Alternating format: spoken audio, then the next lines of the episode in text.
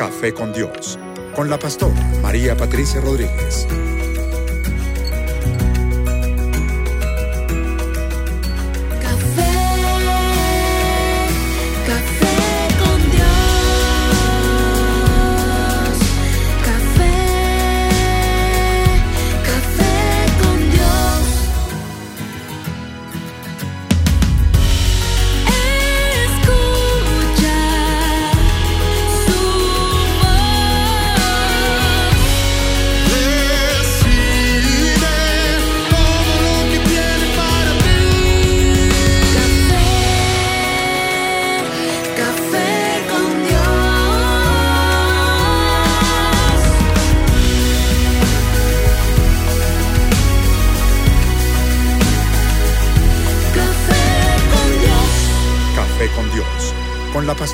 María Patricia Rodríguez. Bueno, estamos de nuevo aquí con ustedes, una nueva temporada de Café con Dios. Agradecidos, vamos a darle la invitación al, al, más grande de los grandes y vamos a continuar con nuestro programa. espero que se puedan sintonizar, que puedan eh, llamar a las personas que saben que estaban esperando de pronto el programa, que les interesa.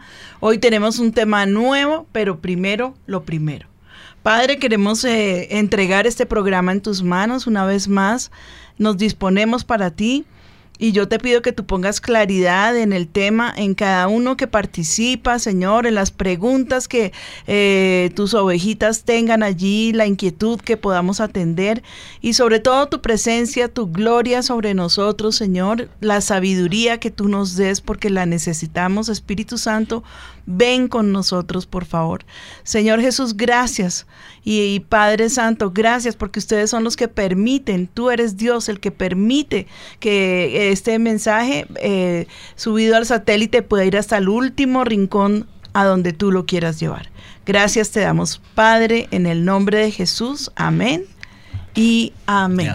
Bueno, muchachos, entonces para entrar en materia esta mañana, el programa que vamos a realizar es acerca de la medicina alternativa.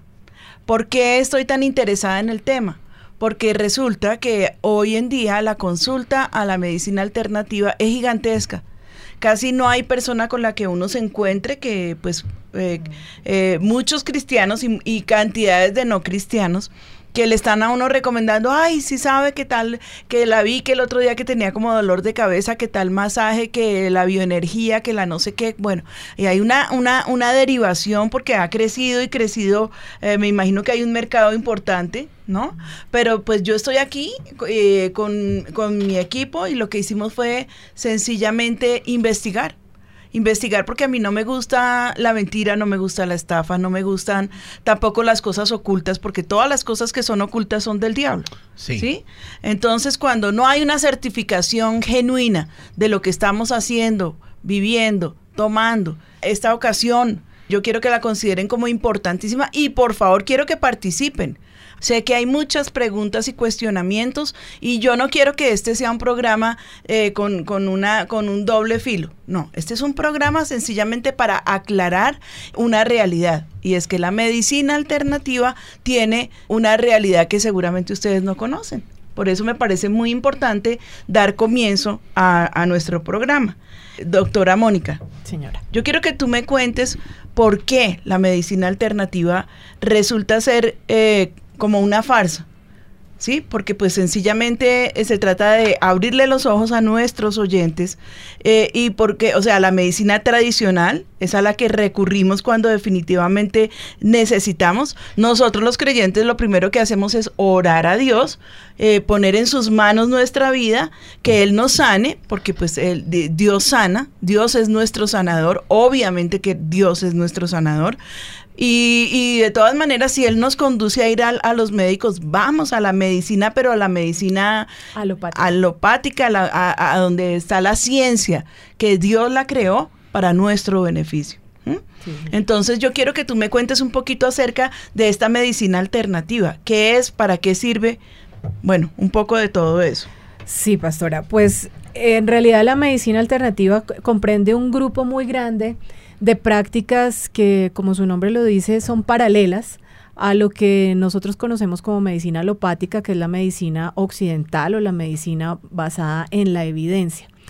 El problema grande que existe con este tipo de, prácticas es que no tienen ningún soporte en el que uno pueda afianzarse para demostrar su efectividad.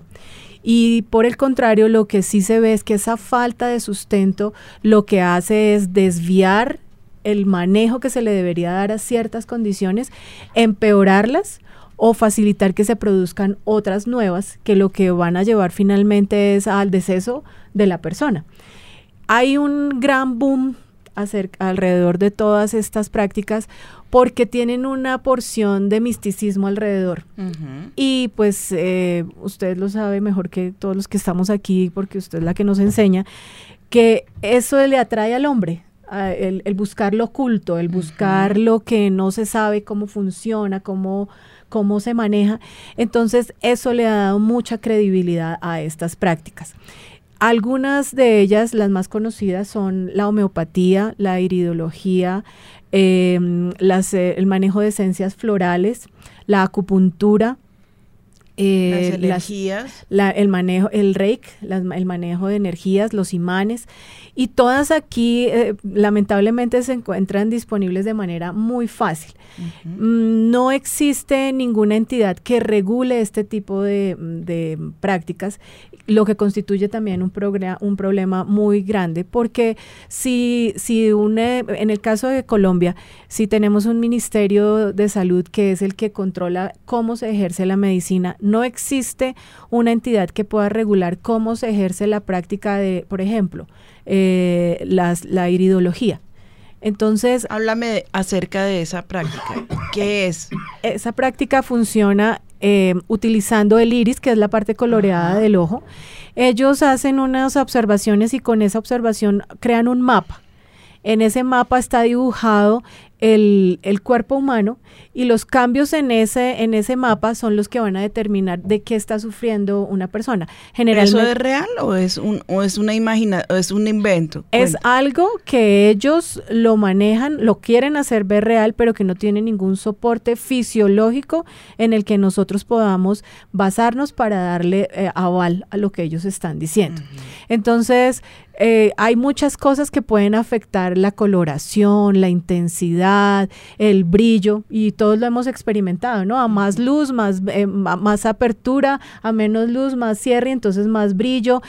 Hay muchas cosas que se llorado, pueden... hay exactamente, muchas cosas que pueden afectar. Entonces, es una cosa demasiado simplista en realidad pensar que una cosa tan, tan, tan pequeña nos puede reflejar todo lo que está pasando en un organismo tan complejo como es el ser humano.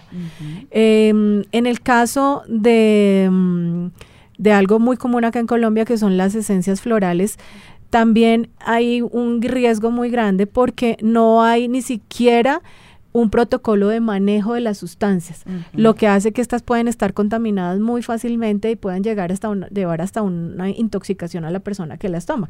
Entonces alguien que sea, eh, que esté en pro de esta práctica puede decir, no, pero eso es muy poco factible. El hecho de que los laboratorios tengan esas medidas tan estrictas en la manipulación de las sustancias no es en vano, porque se ha visto que toda manipulación indebida puede conllevar a efectos en, que no deseados en las personas.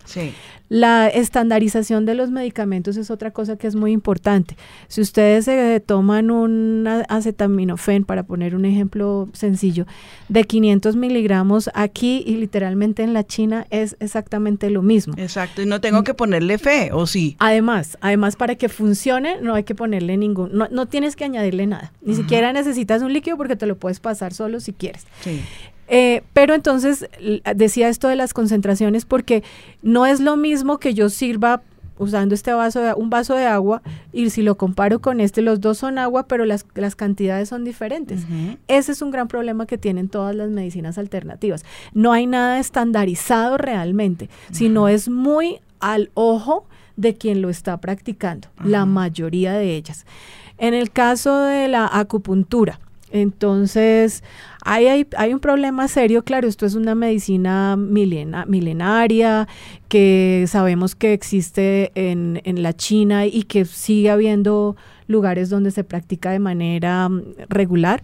Sin embargo, si vemos la realidad de la China, es que los grandes centros de investigación que podemos encontrar allí dejan completamente opacada una técnica como esta.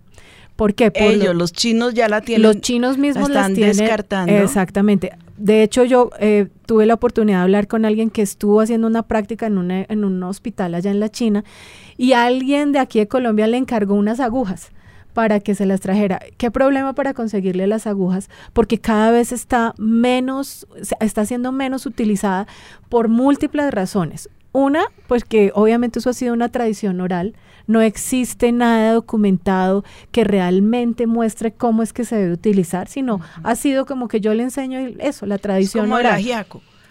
sí, cada es quien una lo fórmula hace. de tradición. Exactamente. Eh, le, los tipos de agujas, los riesgos que existen al utilizar agujas, la manipulación, la esterilización que deben tener. Hay muchísimos factores que juegan para que se pudiera hacer, si fuera el caso, una buena práctica con esos elementos. Además, la seguridad social en la China ha tenido que recomendar el no uso de estas prácticas por, los, eh, por la iatrogenia, es decir, por el, los efectos no deseados producidos en el tratamiento de parte de, del practicante, o sea, del médico. Entonces, han tenido que reducirlas porque en un año han encontrado más de 2.000 casos solamente registrados por la mala praxis en eso. Hay varios países en Europa que ya han declarado por fuera de la cobertura de los sistemas de salud las prácticas de medicina alternativa. Y la razón es porque han visto efectos deleterios sobre las personas, pero además han visto que los costos de los tratamientos de las personas se han incrementado, lo que causa un problema para el, para el gasto social que se tiene en cada nación. Uh -huh. Entonces, si una persona que le iba, el tratamiento iba a costar, poniéndolo en dólares, 15 mil dólares, pero como acudió a esto, que además tiene que ten, tenía, porque como les digo, ya los han retirado, tenía que acudir al, al, a que el Estado le financiara ese tratamiento, entonces ya no necesitó solo ese, sino que ahora, después de haber hecho ese gasto, tiene que recurrir a la medicina tradicional, a la alopática, para que se le dé tratamiento a lo que se hubiera podido empezar a tratar desde hace ya tiempo. Entonces, son muchas cosas también las que hay que tener en cuenta cuando se piensa en lo, en lo que puede generar el uso de estas prácticas. Ahora, ¿quién es el que definitivamente, cuál es la entidad que decide si un medicamento va o no va? Bueno, eh, yo la, hablo en términos como si yo fuera el que está escuchando, en términos claro. donde no tengo eh, la experiencia ni el conocimiento, pero sí el interés y pues de todas maneras es, hemos estado investigando porque me parece, y, y, es que cada rato está uno escuchando, no, que salió eh, fulano de tal, uh -huh. que tiene tales métodos que son maravillosos, ustedes que hacen perdiéndole tiempo a un médico, ustedes, entonces en esa ignorancia el pueblo se ha venido llenando llenando, sí, pero es, es una forma impresionante. Entonces yo quisiera saber a estos, a estos eh, medic medicamentos, ¿quién los avala? Bueno, en, nosotros tenemos en Colombia una, una entidad que es el INVIMA, es el, el, regulador de lo que se llaman medicamentos y de lo que son también eh, todos los la, los aditivos, es decir, los la, todo, cualquier, cualquier cosa que se vaya a utilizar para eh, utilizarlo en los humanos.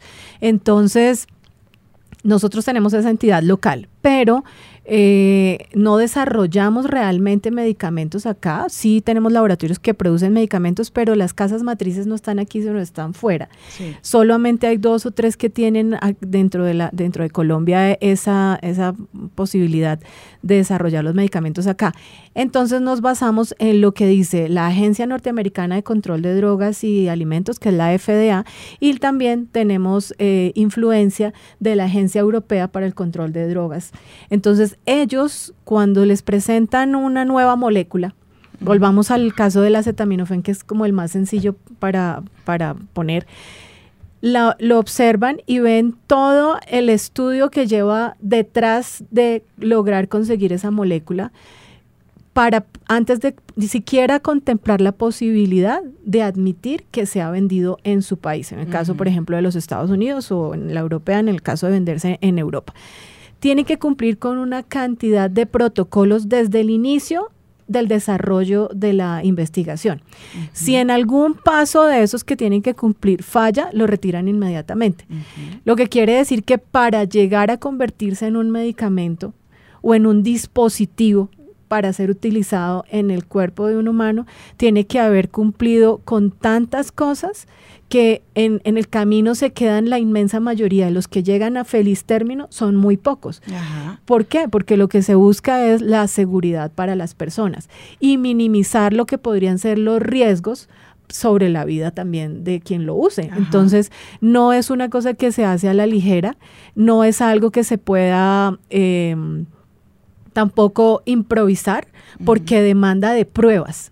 Y eso es algo que no tienen las medicinas alternativas. Bueno, y tú cuéntame por qué podemos conseguir y que los, los mismos expendedores de estos medicamentos los aconsejan en las droguerías normales, podemos conseguir esos globulitos que para la gripa, como porque ellos lo sugieren, porque los médicos mismos lo sugieren y porque tenemos publicidad en la televisión de que es efectivísimo con una muchacha que tiene alguna figura nacional y es reconocida obviamente, pero a ellos quien les da permiso de vender esos medicamentos. Pastora, como lo mencionaba, por ejemplo, en el caso de Colombia, si ustedes miran una caja de uno de estos productos, ustedes se van a dar cuenta que ahí el de la gripa, ¿cómo es que ahí se dice, Ahí dice, ¿se puede decir el nombre? Claro. O si lo consumo. Para que no lo vayan a comprar. ese, ese lo, ese ustedes miran la caja y dice esto es un medicamento homeopático. Sí. Entonces, están aclarándole que le dieron una licencia para que se pueda expender en Colombia, pero ellos no le dan el aval como un medicamento real, sino que hacen la aclaración que es homeopático para que quien lo consuma entienda que, la, que asume también las consecuencias de lo que eso implica. Eso debería ser más explícito. Pero eso se ve allá chiquitico porque yo una vez estaba eh, un poco desocupada y tenía una cajita de esas que me la habían recomendado y me puse a leerla, ¿no? Porque yo sí mm. soy bastante curiosa. Y cuando yo dije, un producto homeopático en mi casa, ¿por qué? Entonces averigüé cómo había llegado y me dijeron, no, es que yo lo pedimos a, a la droguería, que así las llamamos aquí en Colombia, Um, farmacias, ¿no? Eh, la pedimos que, que, fuera algo bueno para la gripa y me la mandaron en la droguería. Me dijo, sí, claro, allá me dijeron y que era buenísima y que además eh, previene para la próxima gripa que le quiera dar, eh, le saca pelo. Bueno, no, eso es una exageración. Pero de todas maneras... Eh, Estaba entusiasmando. Orlando, por favor, eh, eh, eh, muéstrenme aquí a Orlando que él ya la iba a comprar.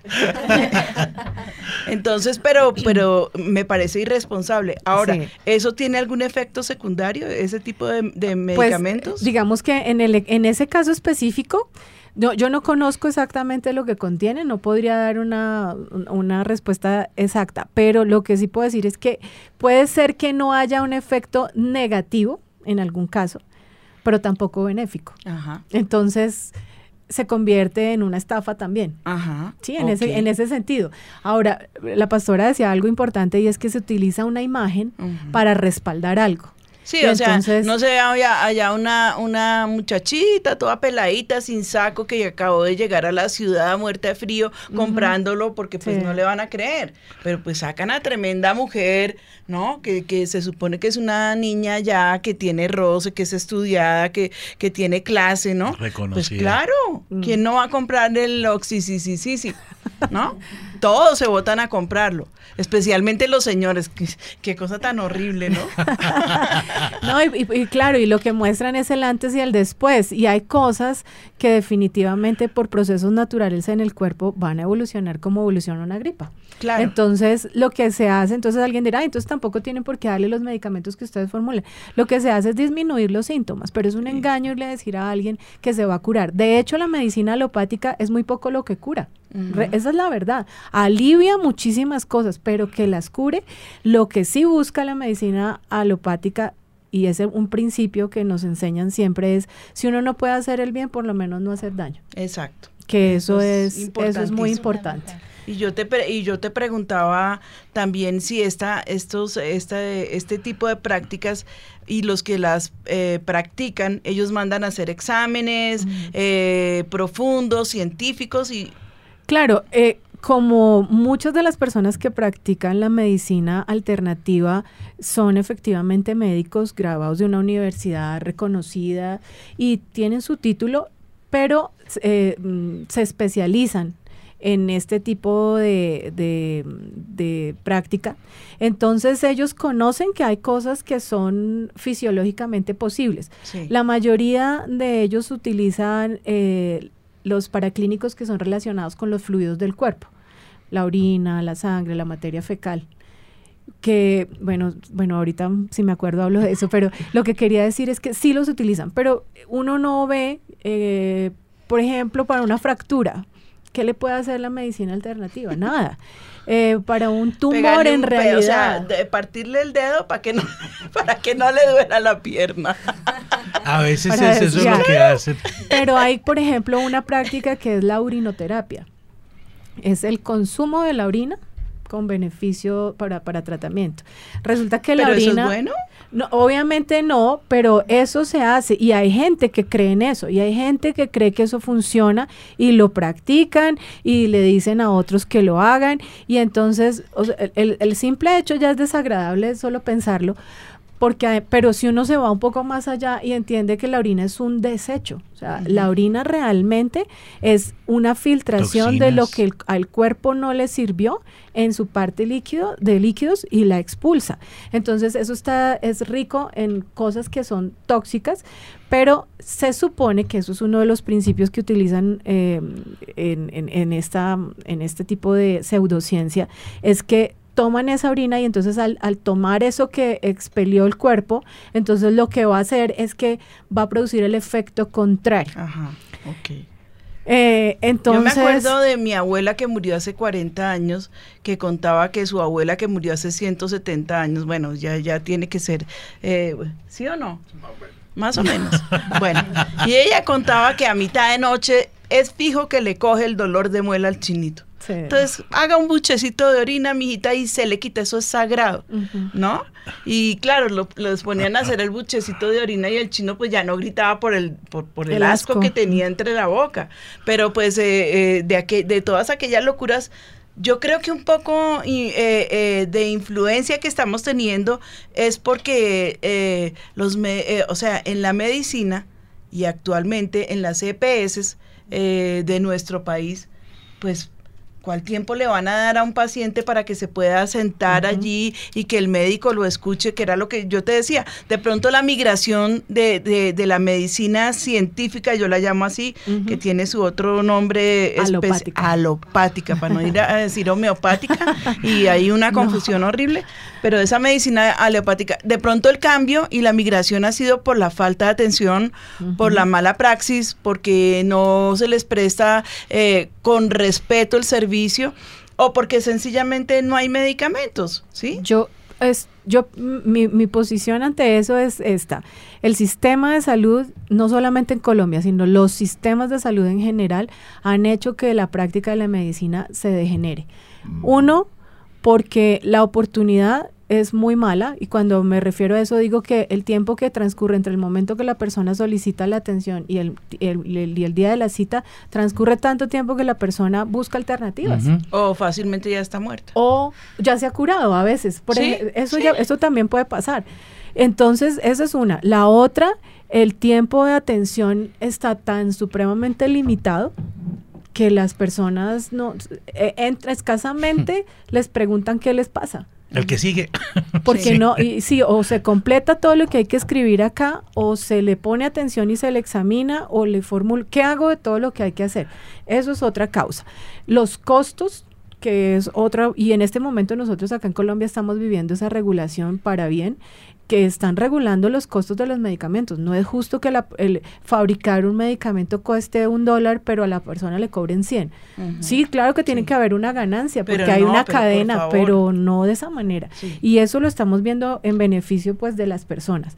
Lo otro, la otra parte es que hay, eh, hay también eh, una mala, ah bueno, y eso genera que haya una mala praxis. Claro, si yo hago las cosas de carrera, si no le pongo atención a la persona, pues obvio que eh, la posibilidad de fallo es más alta, claro. es mucho más alta. Y que la persona tenga que volver a acudir al médico también es otra no, y que jartera, ¿para qué? O sea, si yo ya sé lo que me espera en pedir una cita, en que me la entreguen, Mauricio. Eh, yo creo que hay algo que, vale la pena tener en cuenta y es que hay una migración muy fuerte, lo he visto yo en el caso de, de las visitas domiciliarias. Ahí ellos, las empresas de, de, medicina están subcontratando, en esa visita ya no están viniendo médicos de Colombia, no, están viniendo médicos, incluso muchos de Cuba y veo yo que hay mucha influencia de Cuba en todo lo que tiene que ver con este tipo de tratamientos de medicina alternativa. Es una opción de trabajo para cualquier persona, sobre todo cuando uno no conoce el sistema de salud. Es una opción de trabajo y pues eso es muy, pues muy respetable, pero ahí ya también están teniendo un problema porque los tiempos ya también están siendo controlados. Entonces ya no es que como es la medicina domiciliaria, entonces aquí sí me van a poner atención. No, porque eso ya también está controlado. Entonces yo no me puedo demorar en la casa de una persona más de tanto tiempo a menos que yo justifique el por qué. Se me infartó. Estoy esperando que me llegue. Estoy viendo a ver cómo me sale tal cosa. Es, si yo no puedo justificar eso, no me puedo quedar tampoco tanto tiempo en la casa de una persona. Entonces, ese tipo de medicina ya también está entrando en el mismo problema del que estamos hablando. El hecho de que una persona venga de otro país y si, si le avala el título eh, como para ejercer la medicina en Colombia, el, Estado se lo avala, pues se presume que la persona tiene como la, la, capacidad para hacerlo. El problema es que una cosa es escribir en un papel y otra cosa es ejercer en la vida real. Esas son dos cosas completamente diferentes. Entonces, pero eso tiene que ver con los remedios en una medicina hay quien responda, en la otra no. También. En la una hay estudios, en la otra no. Yo encontré algo que me llamó la atención. En el 70 más o menos es que empieza a florecer todo esto de la medicina alternativa. Fue el Aquí en nuestros países. Aquí, sí. En nuestros países. Pero cuando se dieron cuenta que era muy poco lo que tú señalabas y señalaba la pastora que podía hacer ante enfermedades como cáncer y cuestiones así, o sea, era que era muy, muy, muy significativa la, ¿cómo sería? El, fracaso. Entonces cambió el nombre por medicina complementaria. Sí, claro. Ya no era alternativa, sino complementaria. Y alternativa pues daba a entender que eran las personas que, por lo que señalaba la pastora, habían sido mal medicados, no les habían dado tiempo o alguna cosa así, estaban agarrándose de lo que podían encontrar. Claro, pero fíjate que eso es un problema que viene muchísimo atrás. Hahnemann y, Bach en, en, Alemania, desde el siglo XIX a mitad del siglo 1840 y tanto, empezaron con todo esto. Entonces, todos esos problemas son cosas que lamentablemente siempre heredamos lo malo. Entonces, siempre, siempre, o sea, ha sido una cosa que se repite y se repite y se repite y le han ido haciendo modificaciones porque eso sí tiene esa, esa periodicidad, ¿no? Como que momentos en que surge y decae, y vuelve y surge y decae. ¿Por qué? Por todos los cambios que se presentan en la sociedad. Bueno, vamos a escuchar un poquito porque yo mandé a hacer investigación en la calle, periodismo callejero, y esto fue lo que dijeron eh, las personas que accedieron a la pequeña entrevista. ¿Por qué cree que hoy en día las personas prefieren en ocasiones la medicina alternativa a la medicina convencional? No sé, de pronto por mitos de los abuelos o porque no es, no es posible acceder fácil al sistema de salud y prefieren acceder a otro tipo de cosas que sean naturales y por dinero.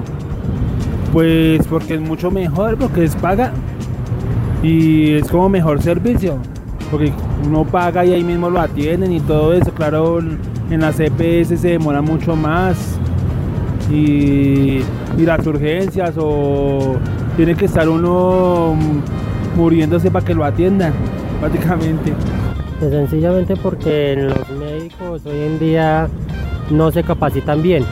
Entonces al no capacitarse bien me, me formulan o medicinan una enfermedad que uno no tiene. Por eso es que uno prefiere muchas veces la medicina alternativa.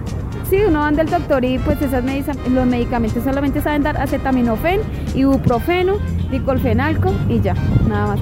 Y uno vaya y pues es más curativo allá, ¿En dónde? ¿sí? Pues en medicina alternativa. Vaya, ¿Y qué medicinas has escuchado o qué te han dicho? Pues la verdad no, no tengo ni idea porque pues la verdad yo solamente utilizo el EPS. O sea, mucha droga le daña el organismo a uno, cambio lo natural, ¿no? Bueno, en mi caso hay una compañera que está manejando la acupuntura y cuando ella fue por primera vez a consulta con ese doctor, detectó como los males que tenía y le dio a conocer de que a raíz de la infancia ya venía con muchas enfermedades. Y ya empezó un tratamiento con él y le ha servido de mucho. Tú vas al médico de un acetaminofeno, un ibuprofeno, siempre eso para calmarle un dolor. Entonces que ya está, tanto así que a todos nos ha, nos ha entrado la curiosidad como que de, seguir el ejemplo de ella la acupuntura. Creo que de pronto son como más efectivas. no sé, en- curan de pronto la enfermedad en menor tiempo. ¿Usted conoce las raíces de la medicina alternativa? O sea, ¿de dónde viene y cuál es su origen? He estudiado un poquito de eso, pero entonces no, específicamente no, no doy mucho con de dónde provienen, porque nunca revelan la verdad. ¿Y saben cómo el origen, por ejemplo, de la acupuntura? ¿De dónde viene esto? ¿Cuáles son los orígenes de ese tipo de medicinas? Pues ella creo que ya lo consultó antes de, pero igual no le hemos preguntado. No, yo no, yo no tengo la curiosidad de preguntarle por qué ha averiguado, por cómo fue. No, sinceramente no, no, no tengo ni idea de dónde vendrá. Bueno, ahí escuchamos a nuestros, eh, eh, las personas que quisieron atender a nuestra encuesta y es lo que estábamos hablando, Es la falta de, de interés de los, de la, de, en las EPS de los médicos, es eh, la falta de medicamentos, la mala praxis que obliga porque el sistema eh, es un poco lo que pasa en un país por aquí vecino, ¿no? Que es más arriba, pero para no ofender, porque el sistema obliga, a- sacan bachilleres así se, no sepan ni leer ni escribir porque el sistema los lleva por edades. ¿No? Sí, exacto. Entonces aquí es porque como no hay tiempo, sencillamente la gente acude. Mire, mire, mi- a mí me da mucha tristeza porque es la ignorancia total, porque es mejor, porque sí cura, porque me atienden inmediatamente. Pero yo digo, si una persona está infartada, se va para, para a una acu- acu- acupunturista y allá encuentra alguna solución. Exacto, como lo decía antes, no la- es muy poco lo que se puede curar, pero en un evento como esos no hay nada que hacer. Y hay enfermedades tan tan eh, severas como una diabetes. Muchas personas que tienen ese tipo de enfermedad o hipertensión arterial acuden a, a la medicina alternativa y obviamente lo que pasa es que la, la enfermedad progresa y se sale de, de- de curso y entonces ya después manejar las, las enfermedades que empiezan a desarrollarse paralelas a- o como consecuencias de no haber tratado originalmente la causa que era la, la diabetes son muchísimas. Entonces, claro, cuando ya cuando ven que se sale de sus límites, porque ese es el problema que no establecen un límite. No, es que si le dan esto, mejora el manejo del dolor. Puede ser que sí, yo no, yo no digo que no, porque puede ser que sí le, le encuentre alguna, alguna ayuda y baje el dolor, por ejemplo. Pero más allá de quitar el dolor, la causa del dolor es muy poco, pues, o sea, yo me atrevo a decir que no es probable que la puedan controlar y que la puedan manejar. Ahí es donde está el peligro para las personas. Realmente Sí. están es acortando su vida, en vez de prolongarla, la corta. Eso es lo Sí. que dicen muchos artículos. Y es irresponsable, personas- ¿no? A veces con los niños cuando los llevamos a tratamientos así, es irresponsable porque ellos no pueden como defenderse y estamos exponiendo su salud. tomando decisiones por ellos. Ahorita hay un problema grave que estamos viviendo acá en Colombia con lo de las vacunas, que yo sé que es otro tema, pero me, me- me refiero a él porque es por eso, por esa ignorancia en, en- en temas como ese se llega a problemas graves. Y son problemas que ya no afectan solo a la persona, sino que afectan a grupos muy grandes hasta, o sea, la sociedad realmente. Entonces, por eso creo que este, este programa que usted hace hoy, Pastora, es muy importante para las personas, para que lo entiendan. Puede ser que alguien diga, no, se ha avanzado mucho, pero ¿dónde están las evidencias? Exacto. ¿Dónde está la Tú me evidencia? hablabas de eso, me hablabas dónde están los resultados de esas, de, de este tipo de medicinas eh, que se puedan medir cuantitativamente que sacaron a tantas personas de tal estado y que es definitivo. Hay estudios acerca de eso. Exacto, ese es el problema, que no existe. La medicina que se practica hoy en día tiene que estar basada en la evidencia, o sea, deme los resultados y de acuerdo con los resultados que usted me presente, vamos a ver si lo respaldamos o no, si lo aprobamos o no, si se implementa o no. No hay manera, no hay estandarización, no hay pruebas hechas ni en animales ni nada previo para poder demostrar que en las personas va a ser benéfico. Eso es un problema grave, porque estamos diciendo, estamos eh, como haciendo una involución cuando lo que hemos logrado es avanzar y eso no tiene sentido realmente. Y estábamos hablando de los medicamentos, Mónica, estábamos eh, diciendo acerca de que son placebos y estábamos también buscando el término eh, de, de la palabra placebo. Tú me diste allí una, una, una definición, Sí, mi pastora. definición exacta. Ya mismo. Exactamente sacada de un diccionario, pero bueno. Sí, señora, acá está. Dice así, con inspirado acento. Dice, placebo es un sustantivo con raíces del verbo en latín. Se utilizaba para hacer mención a una sustancia que carece de acción. Que es terapéutica, dice sí, pero no por sí misma, sino porque produce un efecto curativo en el paciente, ya que él piensa que lo que ingiere tiene propiedades beneficiosas para su organismo. O sea que no sirve para nada, pero le hacen creer que sí sirve y la persona por su capacidad de... de, de, de- Autosugestión. Exacto, de positivismo, porque ese es, otra, ese es otro de los grandísimos problemas y a veces aquí nos acusan porque nosotros tenemos un servicio de milagros impresionante cuando eh, la enfermedad es gravísima, grave, regularmente grave, nosotros estamos todo el tiempo insistiendo en que las personas vayan a donde su médico y se hagan nuevos exámenes y que el médico sea el que certifique que esa persona está completamente sana. Y eso ocurre con una frecuencia im- impresionante. Y tenemos inclusive el registro de, de- de sanidades que son Guinness Record, como el, el- el- el señor este, el pastor que era argentino, bueno, es, Es argentino. porque si hablo de Lera, dicen, no, pues igual, ¿no? Eh, es argentino y llegó a un estado, una enfermedad que es rarísima y que los, los va matando poco a poco, los va desalentando poco a poco. Y nadie, nadie que sufre la enfermedad o que la había sufrido sale al otro lado. Eh, a él lo trajeron ya en Ah, un sí. estado casi terminal. Eso fue en, en un Yo no me congreso. acuerdo Para un cómo era el congreso. nombre de la... Esclerosis lateral amiotrófica. Wow. Caray, por eso es que aquí tenemos una autoridad en la materia. No, pero es verdad, eso es una enfermedad mortal, la ELA, eso es una enfermedad mortal y, y, y pues ver una persona que ya todos sabían que cuál iba a ser, su- y, muy pronto iba a ser su, su deceso, y verla completamente restaurada en todas sus facultades, porque es que Sí. no era solamente una cosa mejoró en el, no, es que estaba perfecto, no Sí. tenía nada, entonces ahí, entonces alguien podría, algún detractor podría estar allá diciendo, ah, seguramente no lo tenía, no, resulta que él tenía todo, Todo. mo- demostrado y además estaba en un estado de postración total que demostraba que sí tenía la enfermedad. O sea, esas son cosas que Eso no es hay. de-. Sí, porque vienen con el antes y con el después, vienen con todos sus eh, exámenes científicos de que tenía la enfermedad, luego vuelve este señor al médico, cuando regresa a Colombia, cuando viene a Bogotá y da testimonio, no, pues uno ni siquiera es, es Sí. capaz de, de asimilarlo porque no conoce el estado de gravedad en la que estaba eh, este señor. Y bendito Dios que no sabemos casi nada de medicina, porque pues uno podría como que dárselas de que alguien está sanado de esto atrófico y eh, lateral izquierdo en el dedo derecho, ¿no? Eh, una cosa así absurda, pero resulta que tenemos un desconocimiento médico absoluto.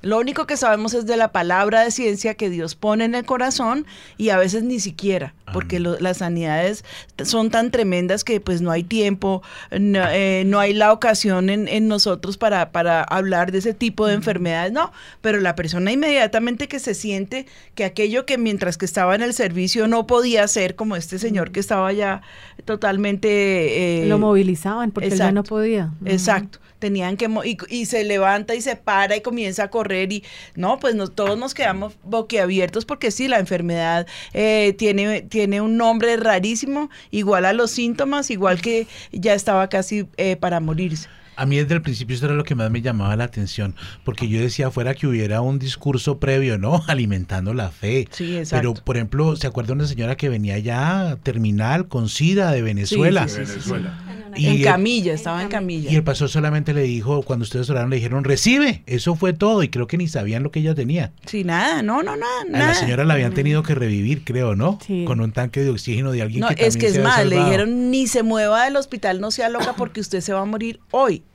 ¿no? Y, y yo me acuerdo que ya salíamos del servicio y le dijeron a Ricardo que la habían sacado del hospital, que pues que orara por ella, pero que ella se moría ese día. Y él pasó y le dijo, recibe sanidad en el nombre de Jesús y nos fuimos.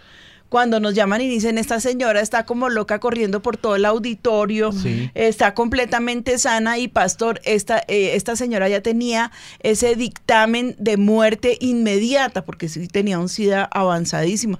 Son cosas inexplicables. Y Son cosas sobrenaturales, son cosas sobrenaturales que nosotros no podemos manejar ni entender. Entonces, cuando dice alguien, bueno, y yo y tenía un tumor y se le y se le quitó, ¿y qué hicieron el tumor? No, ni, ni idea, no tengo ni idea ni, ni me interesa. Lo cierto es que la señora ya no tiene el tumor. Pero hemos podido constatar, no, ni uno ni dos, sino miles de miles, porque son casi 26 años de, de servicio, de, este tiempo de milagros y de este mover sobrenatural aquí en la iglesia pero no es porque estamos eh, que seamos impresionables eh, y, y que tengamos el poder de porque de- también eso nos dicen no de hipnosis colec- colectiva y entonces los preparamos y los dejamos en estado catatónico casi y ellos ahí reciben eh, la palabra y el milagro y corren. No es verdad y, usted, y ustedes pueden constatar antes de criticarlo eh, lo mejor es verlo yo me acuerdo cuando Mauricio, yo le compartía de Cristo poco, porque a mí no me gustaba compartirles mucho. Yo, yo quería era que ellos vivieran la experiencia y no contársela. Entonces le dije, yo no le voy a decir nada mejor, y esa es su iglesia y no sé qué, y con el menosprecio. Le dije, vea hermano, si usted quiere saber en lo que yo creo, vaya un día a la iglesia, y si no, pues quédese ignorante, hermano, porque yo no lo puedo sacar de su ignorancia eh, espiritual. ¿Qué pasó, tío? Así fue. Así, Así fue. fue. Y entonces cuando, cuando Mauricio llegó a la iglesia, dice, cuando el pastor hizo el llamado a salvación, yo quedé como un resorte allá al frente, no sé ni por qué ni cómo, y recibí, porque me sentía caminando por la Biblia. Sí. O sea, que bíblicamente se iban dando las cosas que uno dice, esto, mejor dicho, en- no entregarle la vida al Señor es necio. Pero bueno, estamos hablando de un servicio de milagros eh, que yo no lo puedo, o sea, no lo puedo certificar ante la FDA. FDA. FDA, porque pues me van a dar palo y garrote, pero sencillamente hemos vis- hemos sido testigos de unas sanidades impresionantes y no una, miles de, de sanidades impresionantes y creo, absolutamente creo en milagros y creo en el poder sanador del Señor. Pero si cumplen con los requisitos como su merced señaló, porque la persona después llega con las pruebas Claro. médicas. La evidencia. Claro, La claro, porque es que es que sencillamente los médicos en la tarima no pueden certificar que un, un tumor, eh, para dónde cogió el tumor o, o que tenía un cáncer y certificar que ya no lo tiene. Es imposible, eso sería ridículo y Y ellos los quedarían... médicos no lo dicen cuando uno pasa los milagros. Mona a veces me dice, mira, tenía esto, pero yo no lo puedo certificar como un problema en los ovarios o algo Sí, así. claro. Tiene que ir al médico. Ella dice que sintió su sanidad, hay fuego en ella, pero necesitamos los Y es la razón por la que decimos, esta persona dice, no es porque desconfiemos, no. Claro, no. Ella dice, y efectivamente hay gente que de pronto como que se emociona, pero cuando llegan a la casa eh, no estaban sanos, entonces cuando van al médico, pues no vuelven, sencillamente con el, con el, con la respuesta, no a la iglesia, porque No, a la no, no. iglesia siguen viniendo, obviamente, pero ya no se vuelven a subir porque pues sí, en un momento de emoción no sintió lo que estaba sintiendo. y, eh, lo tenemos clarísimo. Yo por eso insisto todo el tiempo en que se hagan sus nuevos chequeos médicos para certificar, porque con un chequeo médico, Mónica, es imposible que si una persona tiene cáncer y, ella dice que fue sana y vuelve el antes y el después con los certificados médicos, el médico es el que se queda como boquiabierto. Claro, porque no hay lo que decía cuando estaban habla- estábamos hablando del testimonio del Señor de Argentina. Pues es que una cosa es sospechar que tengo y otra cosa es tener la evidencia de que aquí está y ahora ya no está. Esas son dos cosas completamente diferentes. Entonces, cuando uno ve eso, sabe que no hay explicación. Sabe que no la hay. Si alguien, por ejemplo, si alguien tenía cálculos en la vesícula y le operan la vesícula y se les quitan, pues claro, o sea, la causa se la quitaron, ya, no, ya no lo tiene. Sí. Pero cuando no hay manera de hacerle nada y, la per- y desaparece lo que le está causando el problema a la persona, pues solamente pudo haber una intervención de Dios porque de dónde más pudo haber ocurrido, no fue de otra manera. Sí. Entonces, es así de, de- de simple a la vez que es tan supremamente complejo, que uno sabe que- que, fue Dios, que no hay otra manera. Es que lo, lo, lo cierto para mí, lo más grande del servicio de milagros y del Dios en el que creemos que es el único Dios además, es que Él nos creó. A su imagen y semejanza nos creó. ¿Y cómo le va a quedar difícil al Dios que nos creó si algo está, si, si algo, por ejemplo, si llega un carro a, a su, a su taller para hacerle su registro anual y de pronto tiene una falla aquí. No, qué pena, aquí no se lo podemos arreglar. ¿Cómo que no? Si, fue, si usted fue el que fabricó este automóvil que yo estoy manejando. Igual con el Señor, ¿no? Usted me fabricó, Señor, y usted es el que me tiene que poner De a la nada, Sí, claro. hizo. Acordémonos cuando el pueblo de Israel salió de Egipto, ¿sí? Y la palabra dice que ellos no sufrieron ninguna enfermedad. No tuvieron ninguna enfermedad porque Dios los estaba cuidando, porque la nube de Jehová estaba sobre ellos y todo el tiempo los acompañó. Entonces, y fue la promesa, que no, es- no enfermarían, y yo no sé cómo, pero fue otro milagro que su calzado no, ne- si salieron niños, cuando llegaron 40 años después le- el pie, por, y, y yo creo que por estar caminando en, en, en- en esa arena que no es un terreno muy firme, les había crecido. No, Dios sobrenaturalmente les dio de comer, los vistió y los cuidó, los amén, sanó. amén. Porque pues esa es la realidad. Entonces, eh, ahí ya lo que entra a contar es la fe. Es, es- es ciertísimamente la fe, no la emoción. La emoción es una cosa muy diferente. Pero también les tengo noticias que nos tienen allí testimonios en las redes.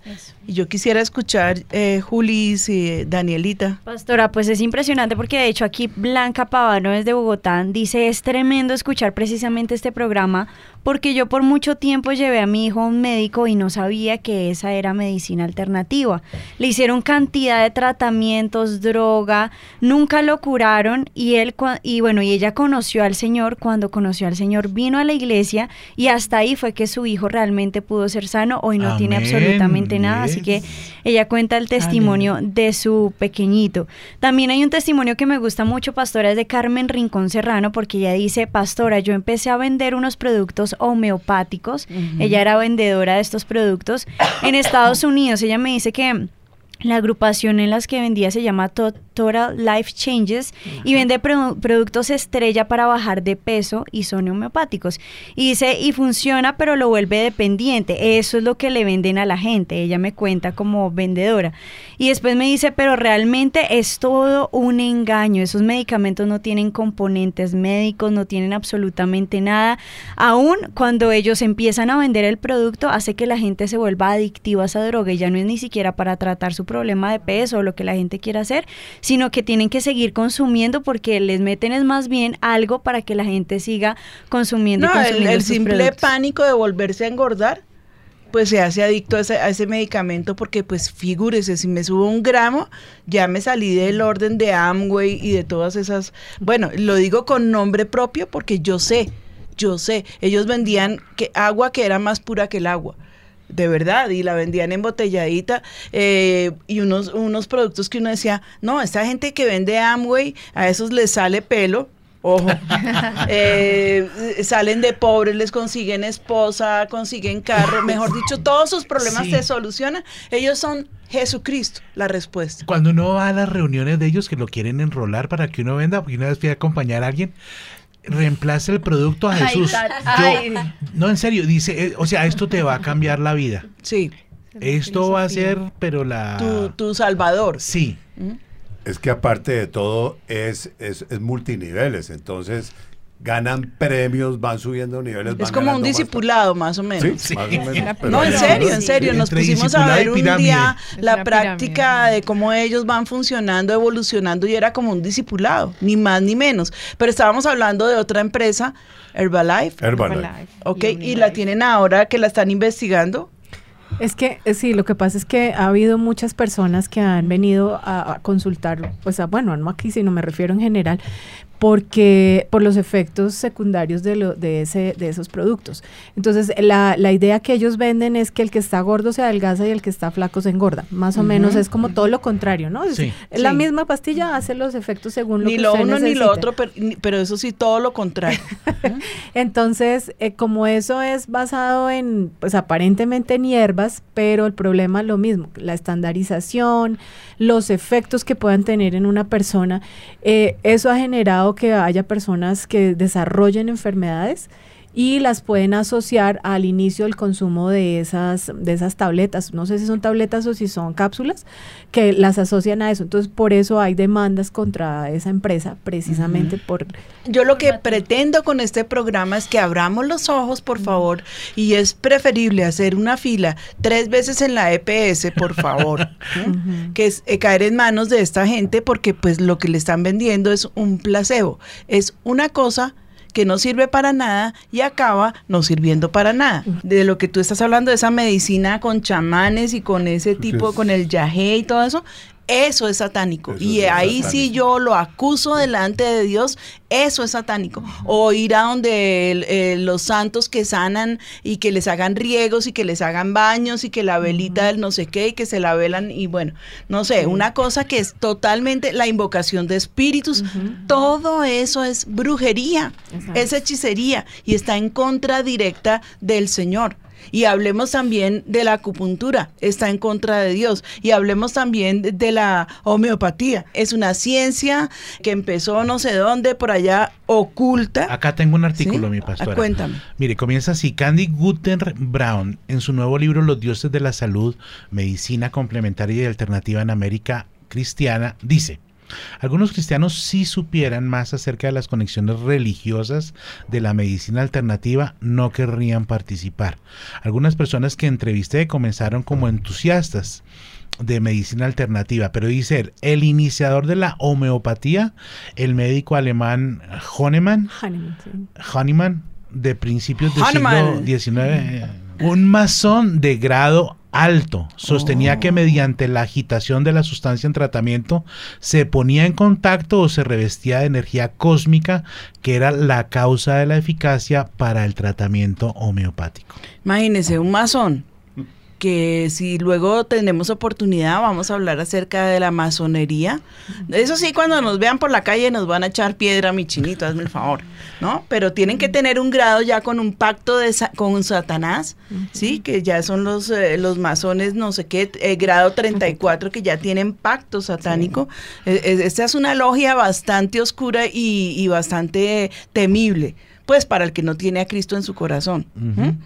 Pero, pero si esto lo crea un masón, por favor, si la creación viene de allá y yo me imagino, no me imagino la cantidad de cosas satánicas y de invocaciones satánicas que hizo el hombre para inventarse semejante, eh, no hablemos de ciencia porque eso de ninguna Una manera. pseudociencia, o sea, algo Exacto. que aparece que fuera, pero no Pero lo está es. la contraparte porque en los testimonios las personas, porque nada de esto es planeado ellos solitos empiezan a escribir lo que ha sido su experiencia real. Uh -huh. Y uno ve eh, Juan 8 en acción. Uh -huh. La verdad os hará libre. El sí. que el Hijo libertare será verdaderamente libre. Uh -huh. Porque contaban, y fui allá y no sabía primera vez y fui sano y conocí a Jesús. No, lo dijo el señor que tenía los verdugones, ¿era que decía él? Sí. Lo dijo la otra señora. O sea, ha sido más de uno que han dado su testimonio de que ha sido la verdad la que los ha sanado. Claro, el solo contacto en un ambiente totalmente espiritual, donde se le está habla, hablando de Cristo. Yo siempre doy la palabra de sanidad. Me gusta porque es, es la palabra de Dios. ¿Sí? Y me gusta que la gente se entere de todo lo que el Señor Jesucristo hizo. En el Antiguo Testamento también vemos cantidad de sanidades donde vemos que el Señor es nuestro sanador. Dios es nuestro sanador. No solamente fue nuestro creador, sino que también es nuestro sanador. Por eso me gusta dar la palabra. Y ningún pase de magia, porque pues nada, o sea, estamos allí en un servicio que se da cada viernes y cada domingo y donde la presencia de Dios nos visita y muchas personas son sanadas. No todas, Ey. muchas. Mi opinión para terminar es sencillamente si tú pones tu confianza y tu fe en algo que definitivamente no sea Dios, estás faltándole al Señor. Uh -huh. Así de sencillo. Si tienes que ponerle fe y, tu, y toda tu fuerza y tu creencia eh, a, una, a algo de la medicina alternativa, ya estás mal. Tratamos hasta el máximo de aclararles el punto de por qué no deben usar la medicina alternativa y el, el mejor y el mayor es que no sirve para nada. Bueno, de pronto algunos dicen sentir algún alivio, pero pues a largo plazo habría que mirar cuál fue realmente el resultado de- del, del alivio tremendo que sintió. Si el origen de la homeopatía está en un hombre que es un masón de no sé qué grado y especialización, pues por favor, totalmente en contra de Dios. Yo invito, si hay, si de casualidad hay algún eh, médico alternativo que ya se, ten- se esté jalando la barba, los pelos, no sé, que si nos quiere escribir y nos quiere eh, eh, aclarar por qué lo que él hace está bien, yo recibiría con muchísimo gusto eh, sus sugerencias y testimonios, porque estoy muy interesada en saberlo. Yo aquí lo y, lo y lo aclararíamos obviamente con lo- los médicos que asisten a, eh, el servicio de milagros aquí en Avivamiento. Haríamos una, una junta médica para certificar que tienen razón o que no tienen razón. Yo los invito, los invito no al aire porque se me irían tres días, pero sí los invito a que me escriban, por favor. Aquí, ¿dónde nos pueden escribir? Eh, Pastora, al WhatsApp de Avivados, que es 320-8500-192. Si están fuera, pues lo agregan con más 57 320-8500-192. Y con lo que la pastora le de- estaba diciendo, hay muchos médicos que de hecho nos escribían de diferentes lugares. De hecho, le mencionó un- una doctora que nos escribía desde Venezuela y dice, pastora, de verdad, felicitaciones por su programa. Ella es especialista en ortopedia y traumatología de la Universidad de Venezuela. Y ella nos contaba su opinión también como médica y dice, existen ciertas prácticas pseudomédicas que no funcionan y los pacientes llegan con mayores consecuencias a las consultas. Existe un eje de países como Cuba, México, Perú, Brasil que están impulsando este tipo de medicinas, pero lo que yo he visto dentro de mi especialidad, como usted lo está comentando en el programa, es que están empeorando a los pacientes, llegando a unas enfermedades que ni siquiera ya se pueden tratar en su, como en su diagnóstico. Pues muchísimas gracias a la doctora por estar escuchando el programa y por eh, darnos su opinión. Para nosotros es importantísimo. Bueno, y a todos nuestros oyentes que están allí a través de las redes, quiero enviarles un saludo, un abrazo especialísimo. Quiero que sepan que estamos muy pendientes de ustedes. eh, aquí todo lo que escriben es, eh, eh, lo estamos tomando como algo muy importante. La gente habla de que no, pues una, la Biblia, imagínense un libro tan viejo, viejo, viejo, pero ahí está todo, absolutamente Amén. todo. El Señor no dejó ningún temita por ahí suelto, como que eh, se, se le envejeció la mente al Señor. No, Él es absolutamente veraz con su palabra y no, y no nos dejó incógnitas. La gente es que le gusta hacerse la chistosa y, y hablar de, de cosas eh, tontas que la Biblia no puede cubrir. Por ejemplo, si fumar, a ver, ¿dónde habla la Biblia de fumar? Pero ¿acaso es que la palabra no es clara en decir que somos templo del Espíritu Santo? y no es clara en decir que nosotros debemos guardar este templo. Y si lo llenas de humo, pues otro día te cuento. Vamos a orar. Padre, yo te clamo por nuestros oyentes, por nuestras ovejitas, por cada uno que se conectó con eh, Café con Dios. Y te ruego, Señor, que seas tú trayendo eh, eh, la claridad y trayendo la conciencia de lo que tú quieres que sea abierto en este programa. Gracias por darnos esta oportunidad. Yo oro por cada uno para que reciban su bendición. Señor, atráelos a ti y clamamos, Señor, para que viernes y domingo al congregarnos eh, a través de los medios eh, aquí mismo en Bogotá, en las iglesias en Colombia y fuera de Colombia, podamos estar reunidos en tu nombre y que tu gloria se manifieste para nosotros. Toma, Señor, nuestras vidas y que esta semana sea muy, muy especial y llena de tus bendiciones que nos alcancen, Señor, que podamos eh, eh, ir afanosamente en búsqueda de tu presencia, Señor, de leer tu palabra y de escuchar tu consejo, Señor. En el nombre de Cristo Jesús, amén y amén. Gracias Amén. a todos ustedes, gracias a todos los jóvenes que nos ayudan y que el Señor me los bendiga hasta un próximo café con Dios. Café con Dios, con la pastora María Patricia Rodríguez.